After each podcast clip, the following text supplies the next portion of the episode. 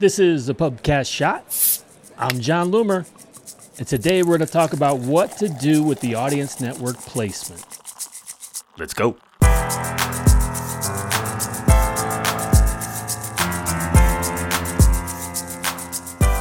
Should you ever turn on the audience network placement? So, if you're an experienced meta advertiser, I'm sure you're fully aware of how the audience network placement can be problematic. If you're trying to drive traffic, it's often the source of low quality clicks. So there's a huge weakness in audience network. It could be accidental clicks, click fraud, but it also leads to cheap clicks. So if you optimize for link clicks or landing page views, most of your budget will be spent there. So, in response, I think a lot of advertisers overreact. So, the argument is well, why should you turn it on if you're optimizing for a conversion? Well, is there a weakness there? Could Audience Network result in an accidental purchase? I've found it's best not to throttle the algorithm. Assuming there aren't any big issues you need to avoid because of the optimization, just leave all the placements on. Roll with that Advantage Plus placements. So, Audience Network is bad, but there are times it's okay to leave it on.